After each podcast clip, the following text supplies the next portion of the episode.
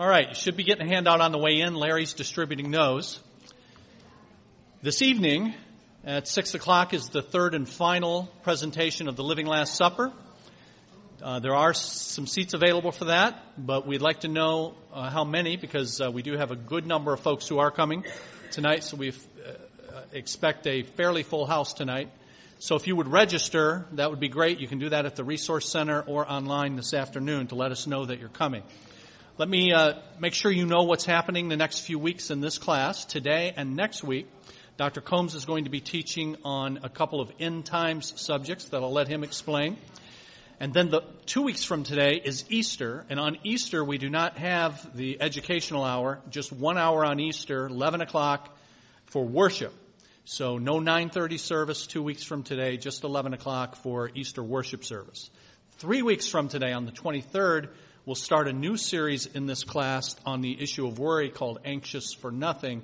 But today and next week, Dr. Combs is going to be teaching. So, Dr. Combs, if you'll come. The title of our lesson today is The Bible in the Future. As you can see, if you have your notes, and uh, Dave Allen was asking me about President Trump and his future. I'm not dealing with those specific things today.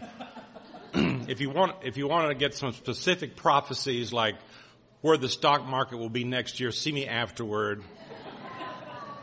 They're hundred dollars for a stock tip, but you know, I take credit card, and, and, if you have an Apple phone, Apple Pay, I also uh, do that. So, see me afterward for the specifics.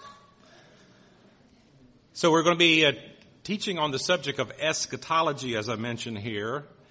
And eschatology has to do with last things or future things. Uh, eschatology comes from the Greek word eschatos, which means last, and we find it in John 6:44. Jesus says, "No one can come to me unless the Father who sent me draws them, and I will raise them up in the last day, the eschatos, and the, la- the eschaton. Sometimes we talk about the eschaton, the future, the last day. So we're studying eschatology, the doctrine of last things, future events. I preached a sermon a few weeks ago on 2 Corinthians chapter 5 called Life After Death. That was an eschatological sermon.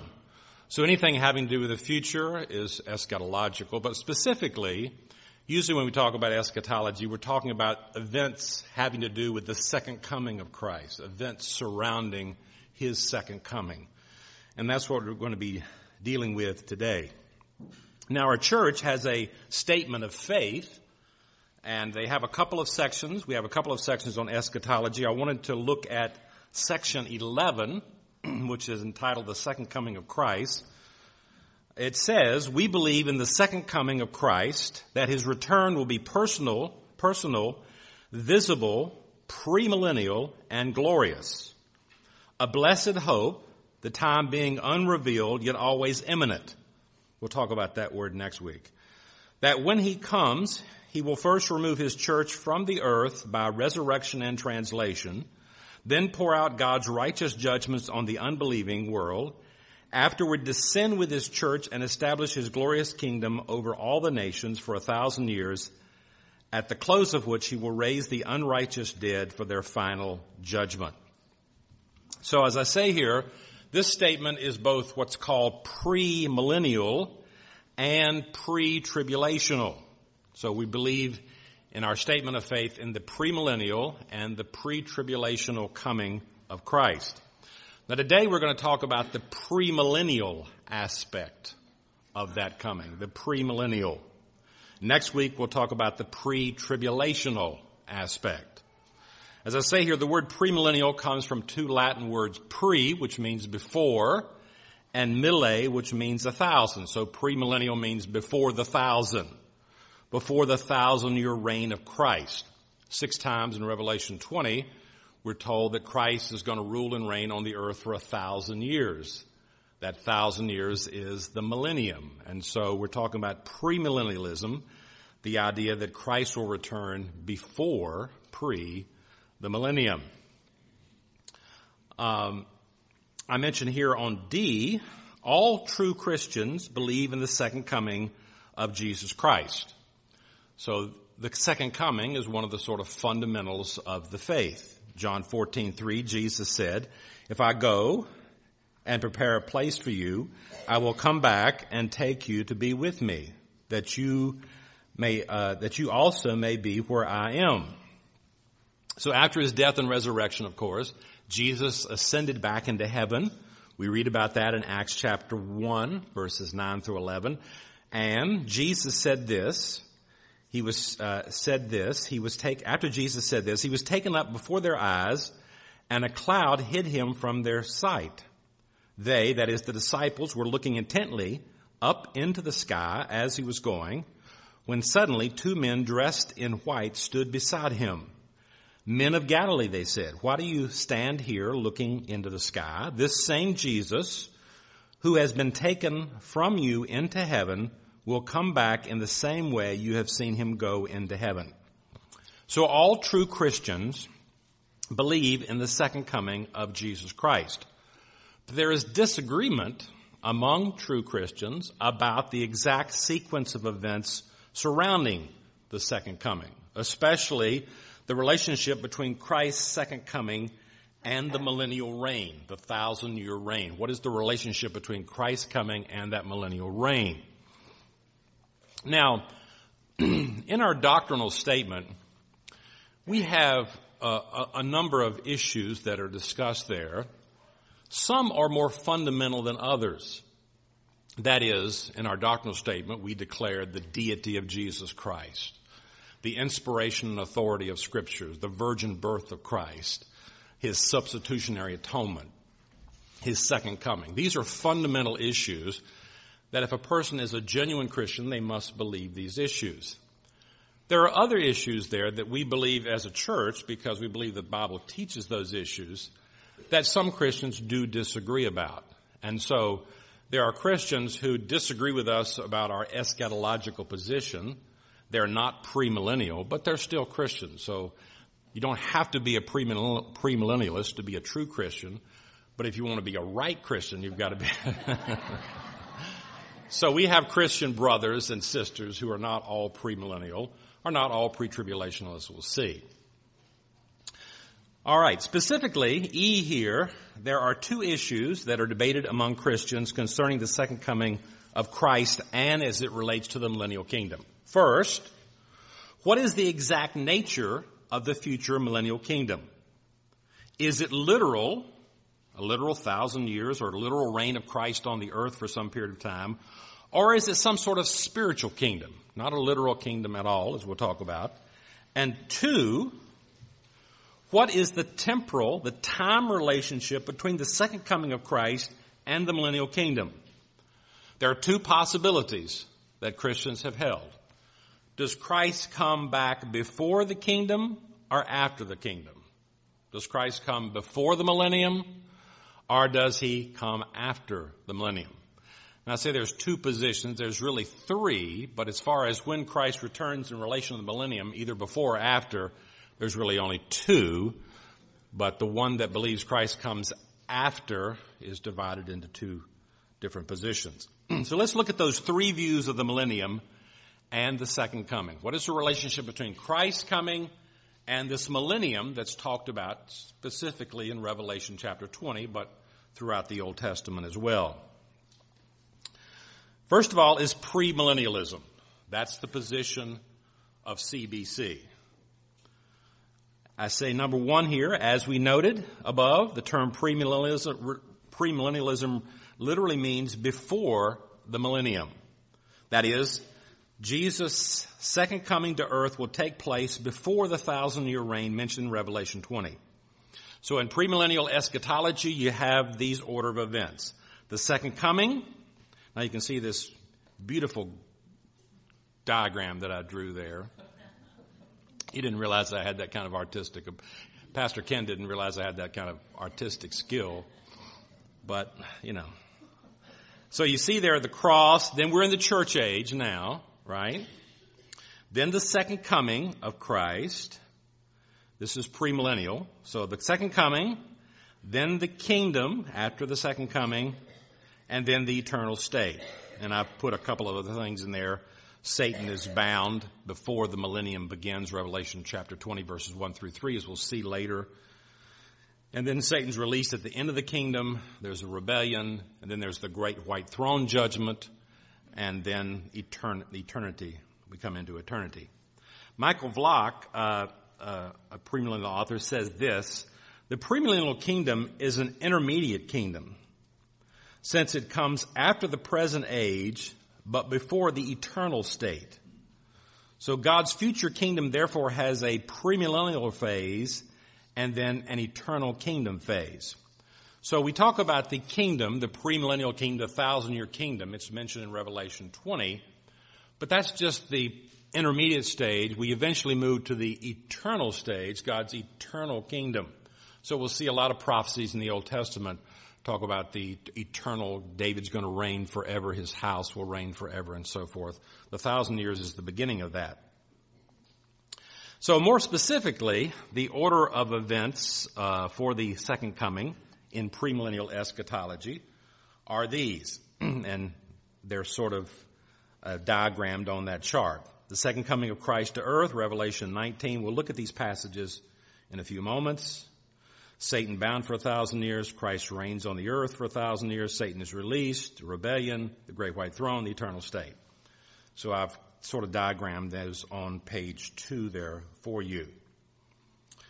Then there is the position called amillennialism. So here's the second position of our second viewpoint of the relationship between the kingdom, the millennium, and the coming of Jesus Christ. Some believers hold to what's called amillennialism. As I say here, the prefix a that begins the word amillennialism says means no in Greek. So amillennialism literally means no millennium. literally, if we just look at the word no millennium. That's not exactly correct. It's not an exact, uh, perfect description of the position because uh, what amillennialism says no about is that there'll be no literal earthly millennium. Uh, it, it, it, believes there is a, a, millennium, but it's a spiritual millennium. So there's no literal reign of Christ on the earth for a thousand years following his second coming. But it believes in a millennium of sorts. It says the present age in its entirety is understood to be the millennium. So if you look at the diagram that I have drawn there, you can see that I have merged the kingdom and the church together there. The church age equals the kingdom. So in amillennialism, we are in the kingdom now. We are in the millennial kingdom of the kingdom because they are merged together. There is no future literal kingdom on earth with Christ reigning. We're in the kingdom now. So the thousand years of Revelation 20 is not taken literally. It's not a literal thousand years, but figuratively or spiritually of the entire church age. Christ is said to be now reigning spiritually over the church. Amillennialism believes, one, that the Old Testament blessings and promise, promises to Israel of a future kingdom apply to the church. So when you read in the Old Testament about what God is going to do in the future with Israel, they promised a kingdom, David's going to reign. No, that's, that's, you don't, that's not literally going to happen. That's happening now through the church, not through Israel. Israel has no future. There's no future for the nation of Israel as a national entity. It's just we're talking about the church. Number two, that the church has replaced Israel. That stands to reason. So Israel has no future uh, as a national entity. There's no future for national Israel in God's prophetic program.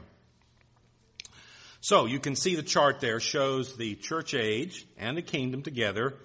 and at the end of this age, whenever that will be, sometime in the future, Christ will return his second coming, and then there'll be a general resurrection and judgment. Now, the important thing to note here is that there are there's only one resurrection here.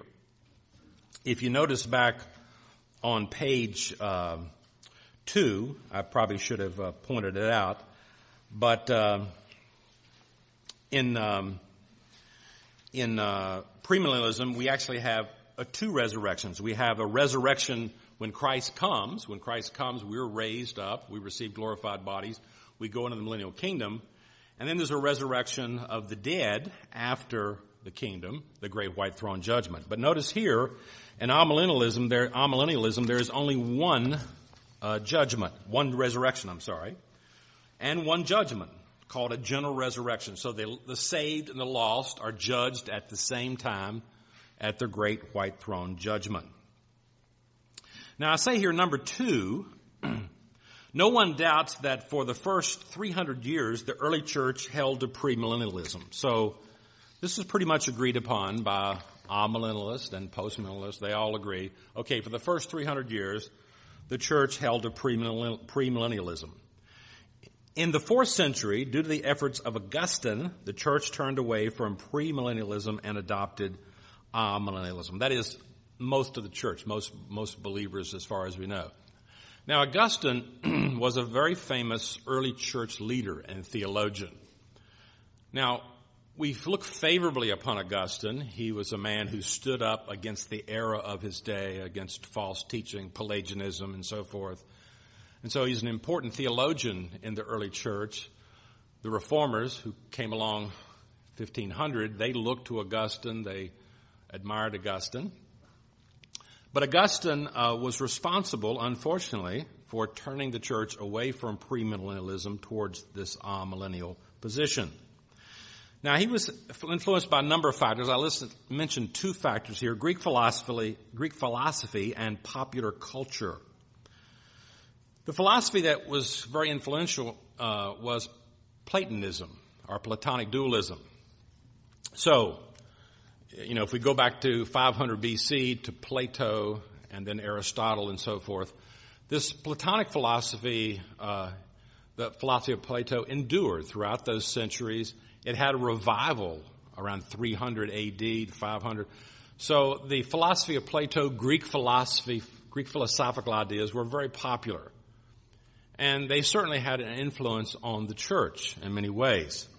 Now, in Greek philosophy, Platonic dualism, there's a sharp dichotomy between the body and the soul, the body and the spirit. In Greek thought, the body was thought to be inferior, in fact, sinful. They had an expression, the body is the prison house of the soul. And the body is the, is my problem. The reason I'm a sinner in Greek thought is because of my body. I need to get rid of my body.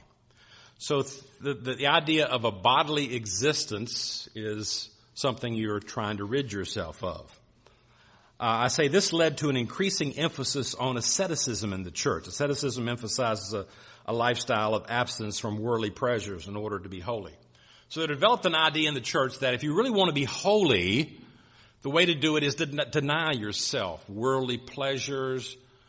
In fact, be harsh with your body, beat your body, uh, go and live out in a cave somewhere and just live a very Spartan, a miserable kind of lifestyle and you'll be holy.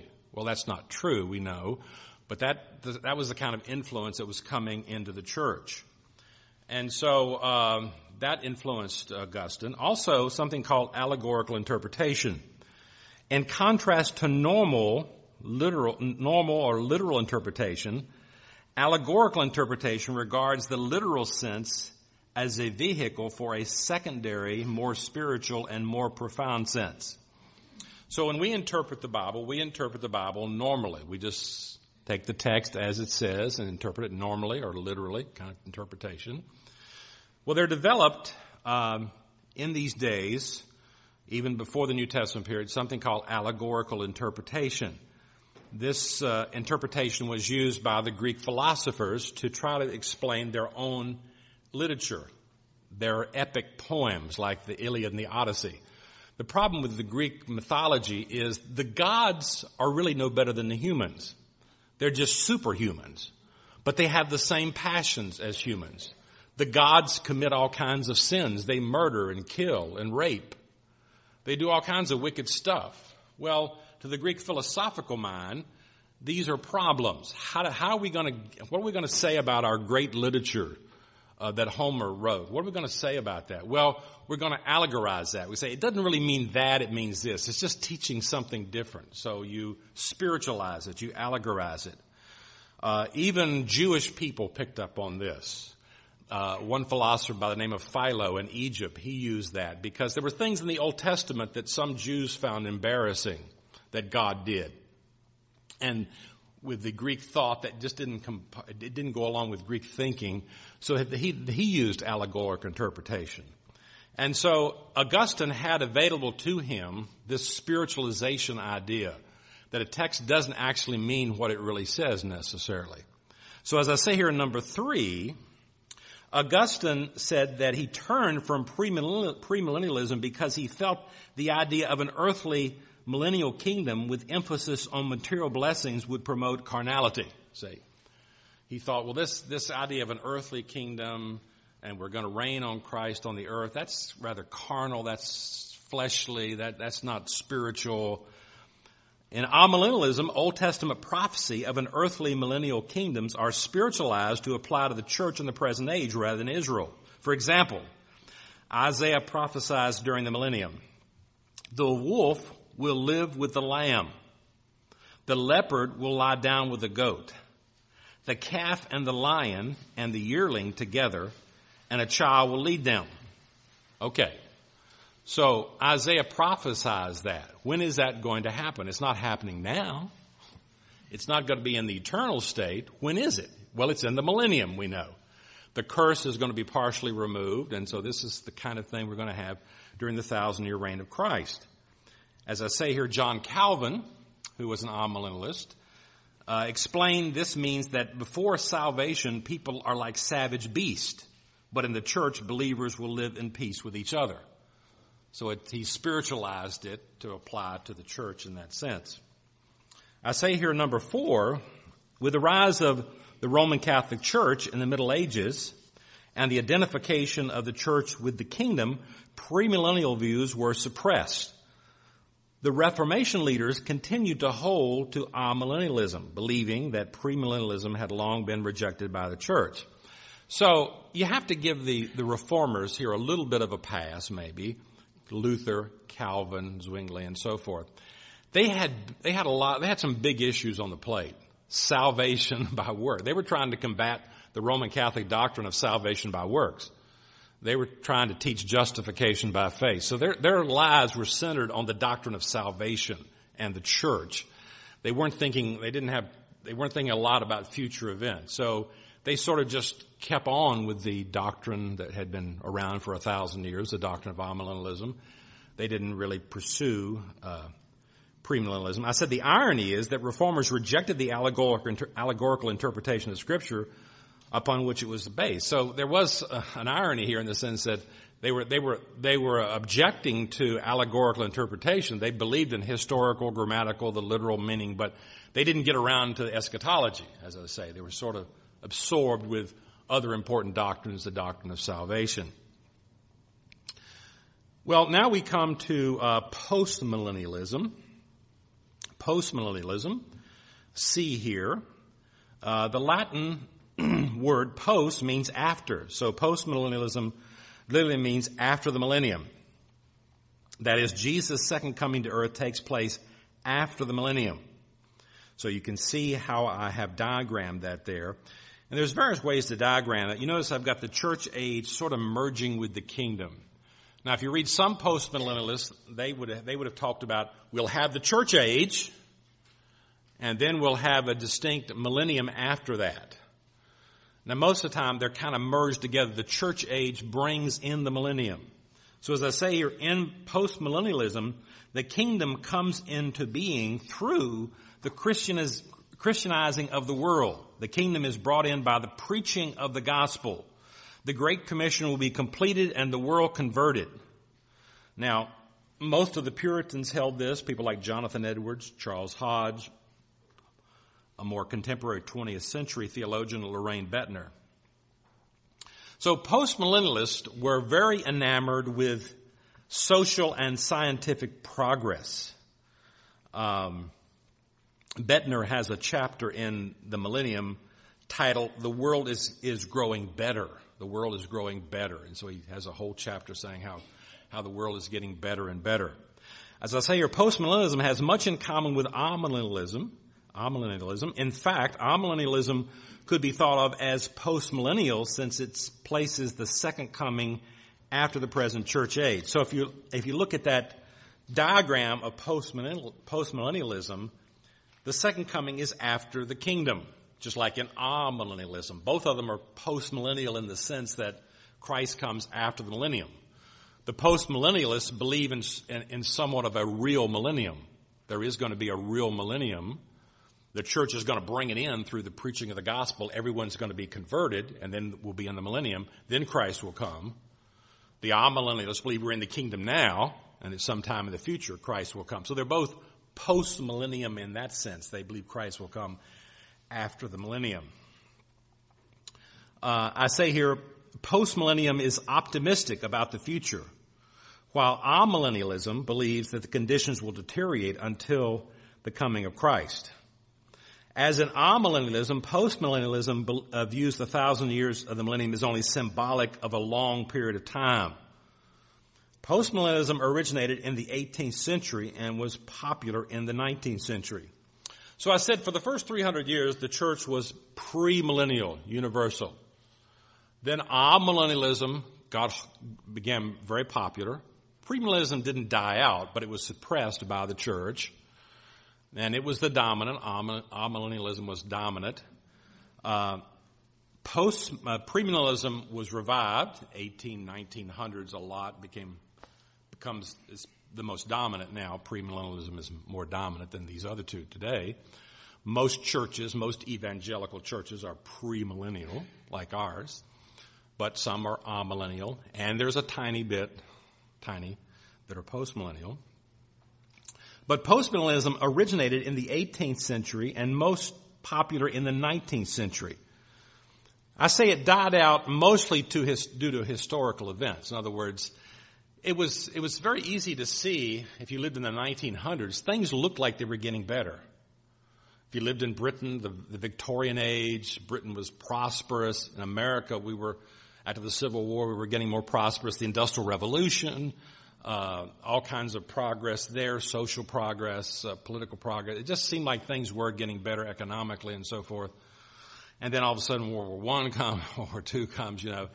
And so it's hard to find a lot of post-millennialists today. And as I say here, numerous passages predict things will be worse before the end of the age. And you've read some of those passages before. It just doesn't line up exactly with post-millennialists. Uh, if postmillennialism. If you look at like Matthew 24, I mentioned there, 21 through 30, where Jesus is being asked by his disciples, Lord, what's going to happen at the end time? What's, and when he's on the Mount of Olives there, they say, tell us what's going to happen. And he says, at the end, there will be great distress, unequaled from the beginning of the world until now, and never to be equaled again. it doesn't sound like things are getting better and we're going to Christianize the world and we're going to convert the world to, the, to Christianity, that kind of thing. Paul says, uh, uh, 2 Timothy 3, you know, 1 through 5, there will be terrible times in the last days. People will be lovers themselves, lovers of money, boastful, proud, and so on, you know. So the description that we have in the New Testament of the last days are not pleasant. They're not prosperous. They're not optimistic as the postmillennialists argue. I say a few postmillennialists can be found today. There's a website called postmillennialismtoday.com. You can go there and, and see that they talk about postmillennialism and and they mention um, they actually have a website. I looked at their website, and they mentioned there's actually four churches in Michigan that believe in postmillennialism. Four churches. That's not many considered in all the churches in Michigan, but still there are some who hold to this particular doctrine. I say that a more uh, recent times, a form of postmillennialism has arisen that looks to the Christianization of the world through the institution of the Mosaic Law, or at least it stresses that. It believes the world be converted, but it really stresses the, the, uh, the use of the Mosaic Law. The man who sort of started this was a man named Rushdoony. He published a book in 1973, and he talks in there about the law is our vehicle to sort of Christianize. We're going to, we're going to dom- we're going to have dominion over the world through kind of pushing the Mosaic Law, enforcing the Mosaic Law. And that means in, in civil, we're going to push the law in civil uh, authority, civil governments and so forth. So it's called Christian Reconstructionism is one name for it. So these people have been very influential, even though they're small in number, they've been influential in, in education.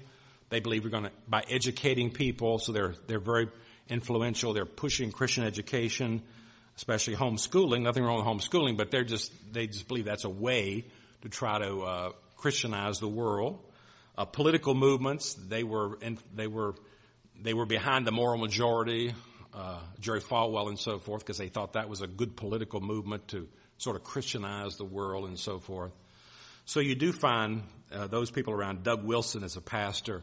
Pastor Ken has mentioned Douglas Wilson a number of times here in sermons. He's a pastor out in Idaho, and uh, he's a post-millennialist. All right. So what are the arguments for pre-millennialism, the position that we hold here? Um, the first is hermeneutics. Herman who? Of course, hermeneutics is a word that means principles of interpretation. So when we talk about hermeneutics, we're talking about what principles are we going to use to interpret the Bible? So you can use different principles. Uh, normal interpretation of prophecy results in premillennialism. In premillennialism, the normal or literal method of interpretation is used for all scripture. Normal interpretation gives to each word the same basic meaning you would have in normal customary usage, whether in writing or speaking.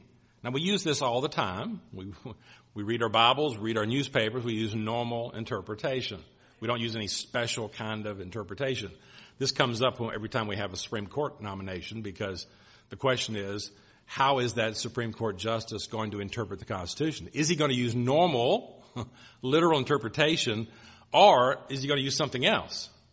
Is he just going to suck it out of his thumb and say that's what it means, you know? No. So it's the same principle we're fighting right there in the Supreme Court nomination. Well, that's what we're fighting here.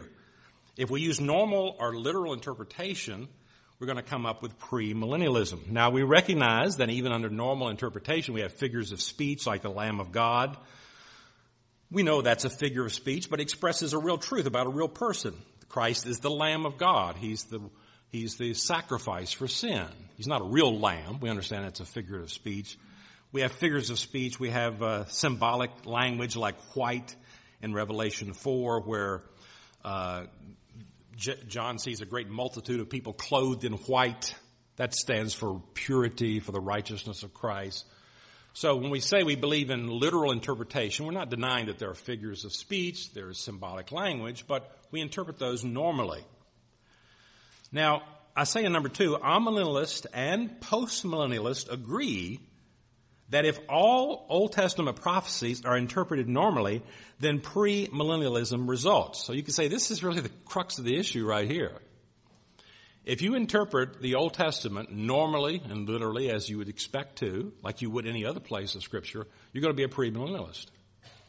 Well, here's O.T. Allis. O.T. Allis is a very famous amillennialist. He was one of the founding faculty of Westminster Theological Seminary in Philadelphia, a very good school.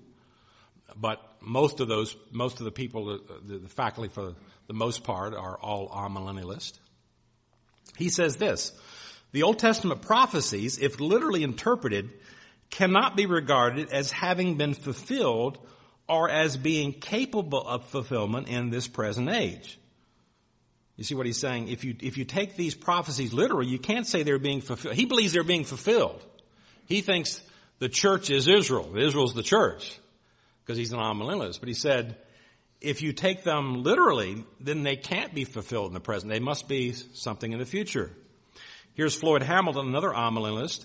Now we frankly admit that a literal interpretation of the Old Testament prophecies gives us just such a picture of the earthly reign of the Messiah as the premillennialist pictures. Here's uh, Loraine Boettner, this post-millennialist. He says, it's generally agreed that if the prophecies are taken literally, they do foretell a restoration of the nation of Israel in the land of Palestine with the Jews having a prominent place in that kingdom and ruling over other nations. But he says, I don't take them literally. I spiritualize those prophecies and say they don't really, it doesn't really mean what it says. It's really applying to the church. So there's one important proof is how are we going to interpret the Old Testament prophecies about a future kingdom and a future for Israel? Secondly, we have prophecies of a future earthly kingdom for Israel. There's many of these. I just put 2 Samuel 7 here. David wants to build a temple, remember, in Jerusalem. Nathan informs David that his son will be the one who builds it. He says, when your days are over and you rest with your ancestors, I will raise up your offspring to succeed you, your own flesh and blood. I will establish his kingdom. He is the one who will build a house for my name and I will establish the throne of his kingdom forever. Forever. well, there's no kingdom there now. So it must be future. The angel Gabriel says to Mary later on, he, Jesus, will be great and will be called the Son of the Most High. The Lord God will give to him the throne of his father David and he will reign over Jacob's descendants forever. His kingdom will never end. Well, what do Amillennialists say about this? It says he will reign over Jacob's descendants. Well, they say that's me and you. We're Jacob's descendants. Well, we're not, obviously, unless we're Jewish here, Jewish people here, but no, but they spiritualize this promise that the angel gives to Mary. Now it's interesting that they don't do the whole thing. When Gabriel comes and says, you, a virgin, will give birth to a child, they take that literally. But when Gabriel says, you will have a son who will reign over Jacob's descendants forever, that we don't take that we don't take it that way. We, we spiritualize that. Two, numerous Old Testament passages point to an intermediate kingdom that is better than the present age, but not perfect like the eternal state. We noted earlier, this premillennial kingdom is an intermediate kingdom since it comes after the present age, but before the eternal state. God's future kingdom therefore has a millennial phase and an eternal phase. So what are some of those things? A, there will be universal peace and righteousness.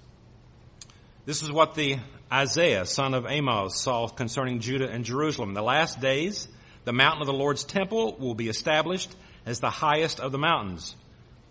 It will be exalted above the hills, and all nations will stream to it. Many peoples will come and say, Come, let us go up to the mountain of the Lord, to the temple of the God of Jacob. He will teach us his ways, and we will walk in his paths. The law will go out from Zion, the word of the Lord from Jerusalem. He will judge between the nations and will settle disputes for many peoples. They will beat their swords into plowshares and their spears into pruning hooks. Nations will not take up sword against nation, nor will they reign, train for war anymore. So here's a period of universal peace and righteousness. Isaiah 2, this has not happened yet. It's going to happen in the future in the millennium. But of course the amillennialists say it's now where they're spiritualizing that. The curse on creation will be removed. We've already kind of read this about the wolf will lie down with the lamb and so forth.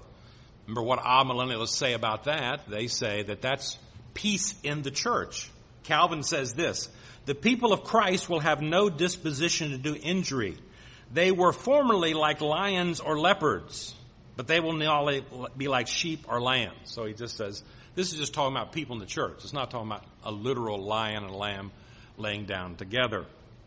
Isaiah 35, the desert and the parched land will, will bloom and so forth.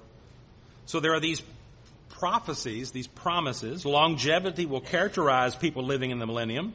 Never again will be there an infant who lives but a few days or an old man who does not live out his days. The one who dies at a hundred will be thought to be a mere child and the one who fails to reach a hundred will be considered accursed. So we read here that infants who die in infancy, there will be no infants who die in infancy, and no more old men who die prematurely. Something that's different from this present age. That's not true today. This must be some future age, some future kingdom. Let's look uh, quickly in the time we have at C here. The New Testament speaks of a future kingdom. Numerous passages place the reign of Jesus and believers in the future. Paul mentions this in 1 Corinthians 6. Don't you know that the Lord's people will judge the world sometime in the future? Don't you know we will judge angels for 2 Timothy 2:12? If we endure with him, we will also reign with him. So Paul says to the New Testament Christians, there's coming a time we will reign with Christ. That's future. We're not reigning now. The book of Revelation, number two, explicitly speaks of a future millennial kingdom. The book of Revelation can be divided into two main sections as indicated by John in Revelation 1:19. He says, tells John, write therefore what you have seen, what is now, presently, and what will take place.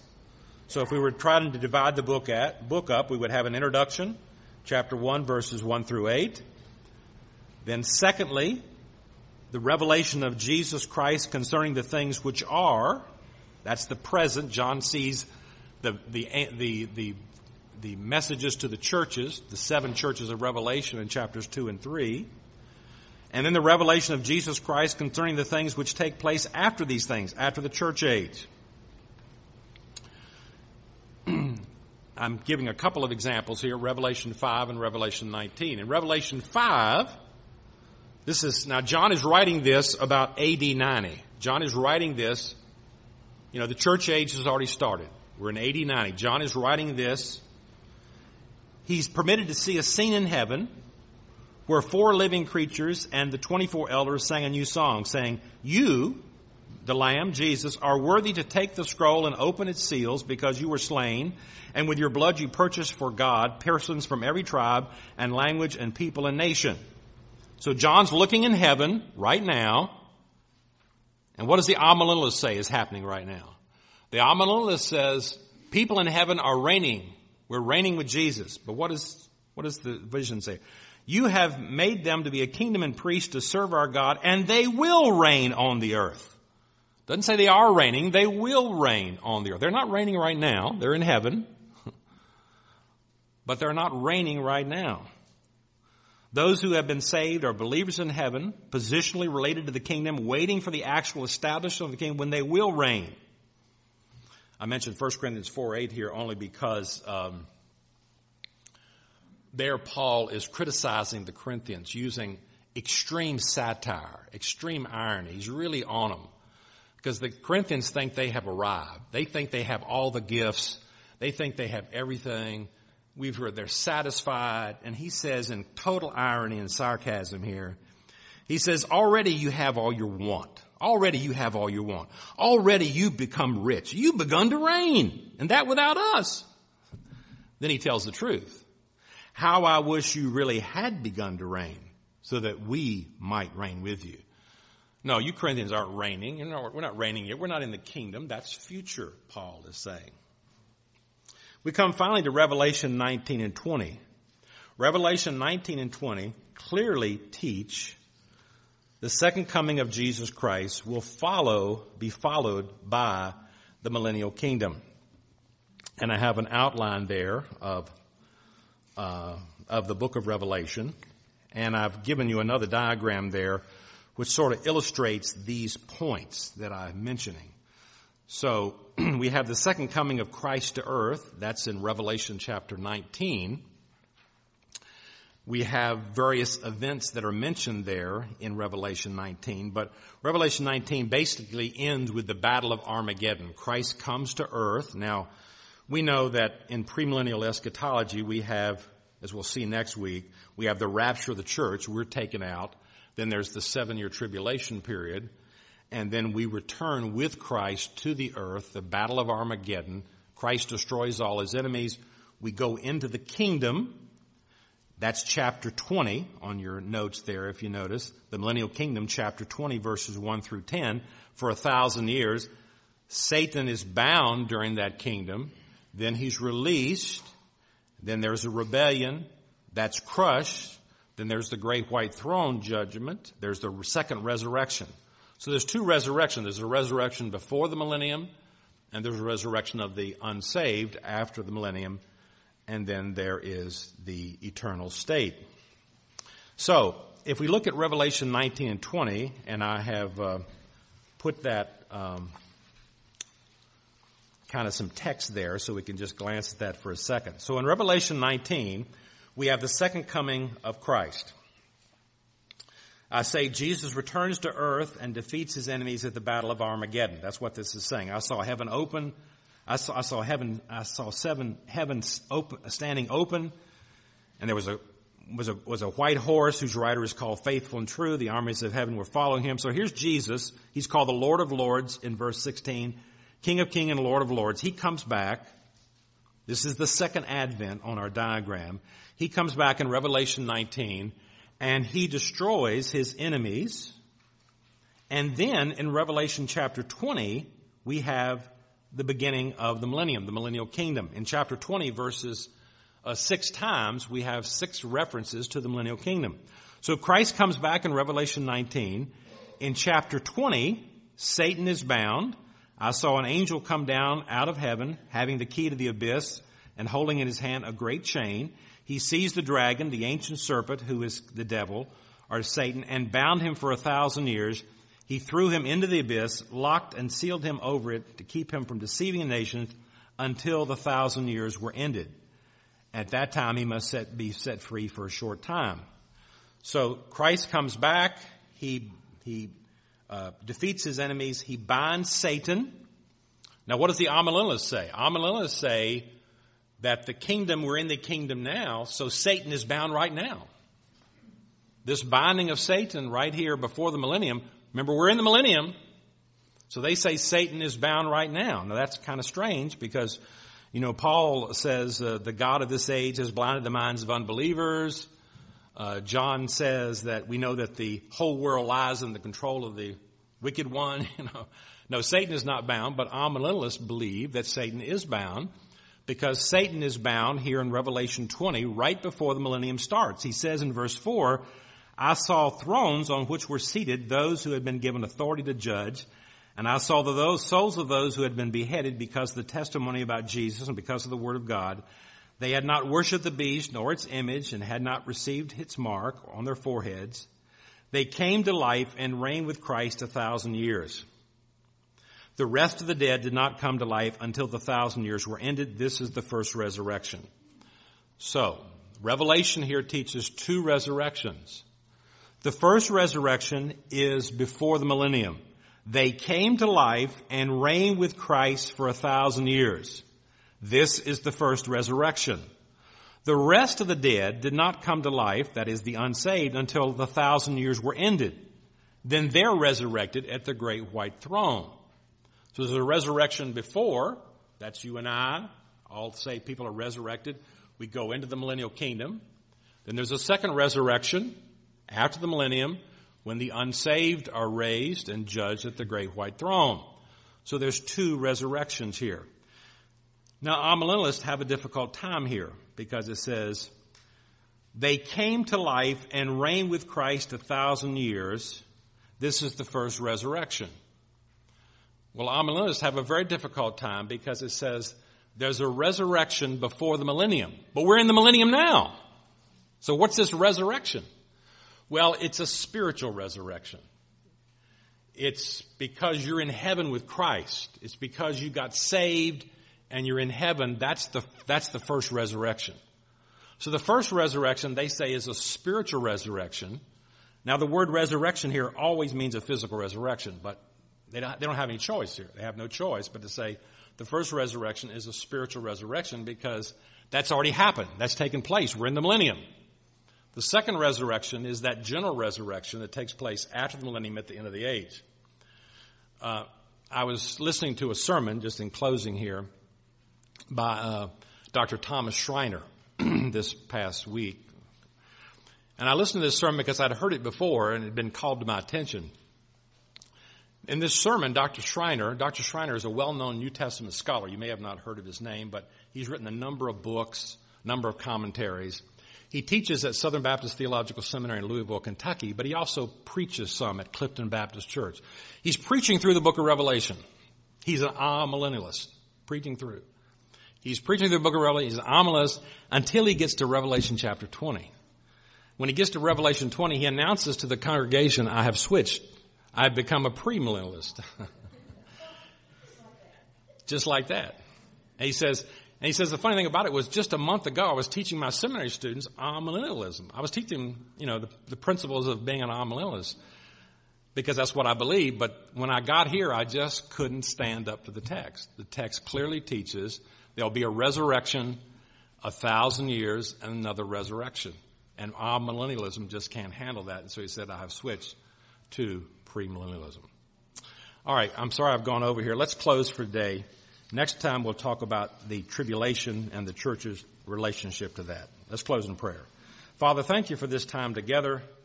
We thank you for this great truth of the second coming of Jesus Christ. And we pray that we'll be faithful while we wait for the blessed hope, the appearing of the glory of our great God and Savior, Jesus Christ, in whose name we pray. Amen.